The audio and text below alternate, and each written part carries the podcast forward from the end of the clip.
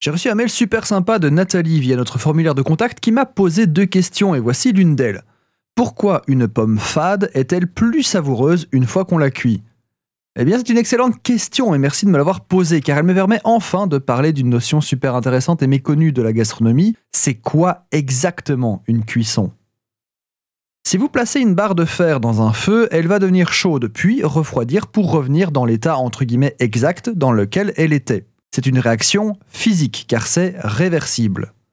Si vous chauffez un morceau de bois, il va finir par brûler. Et une fois refroidi, vous n'allez pas retrouver le morceau de bois initial. Il y a eu transformation, c'est irréversible, c'est une réaction chimique. Vous ne pouvez pas prendre un tas de cendres et le retransformer en bois. La cuisson est une réaction chimique. Je l'ai souvent dit dans cette émission et je vais enfin survoler la question en attendant une série d'épisodes entièrement dédiés à ce sujet complexe. Si je devais résumer cette question, elle serait comme suite. Pourquoi une pomme cuite a de meilleures qualités organoleptiques que son homologue cru? Les qualités organoleptiques sont l'ensemble des stimuli sensoriels qui nous permettent d'évaluer un goût. Donc les saveurs, les odeurs, le visuel, la texture en bouche et j'en passe. Donc c'est avant tout une question de perception. Le goût n'existe que dans notre tête, un peu comme les couleurs. Dans la pratique, la cuisson va permettre d'augmenter la qualité organoleptique perçue. Par exemple, grâce aux molécules odorantes contenues dans la pomme qui sont naturellement volatiles.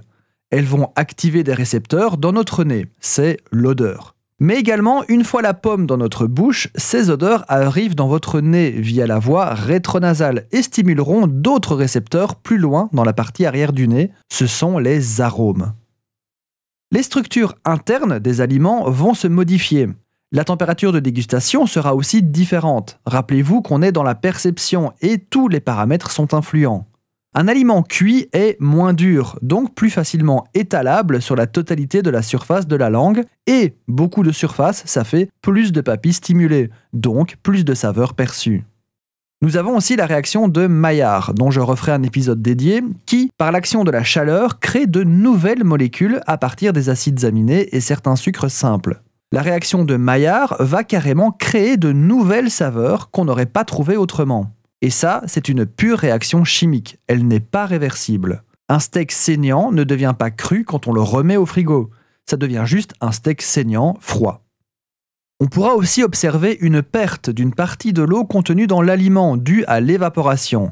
Et s'il y a perte d'eau, il y a concentration des saveurs restantes. Et donc la perception organoleptique de l'aliment, la façon dont on le goûte, sera meilleure. Autre paramètre, c'est la façon dont votre pomme sera cuite. Si vous l'avez peut-être compotée au beurre, par exemple, elle va évidemment en profiter gustativement. Donc, pour répondre de façon un peu directe, une pomme est meilleure cuite car il y a eu cuisson. Ça sonne un peu comme une vérité de la palisse, mais maintenant que nous avons survolé quelques notions sur la nature même de la cuisson, c'est sans doute la meilleure réponse. Il y avait une deuxième question, mais faute de temps, j'y répondrai dans un prochain épisode. Si comme Nathalie, vous avez des questions qui vous turlupinent, envoyez-moi un message sur notre page Facebook Chose à savoir ou sur notre formulaire de contact via le site chosesasavoir.com, chose au pluriel. On me transférera votre message et j'y répondrai avec plaisir via un épisode. Donc, contact choseasavoir.com. À très vite.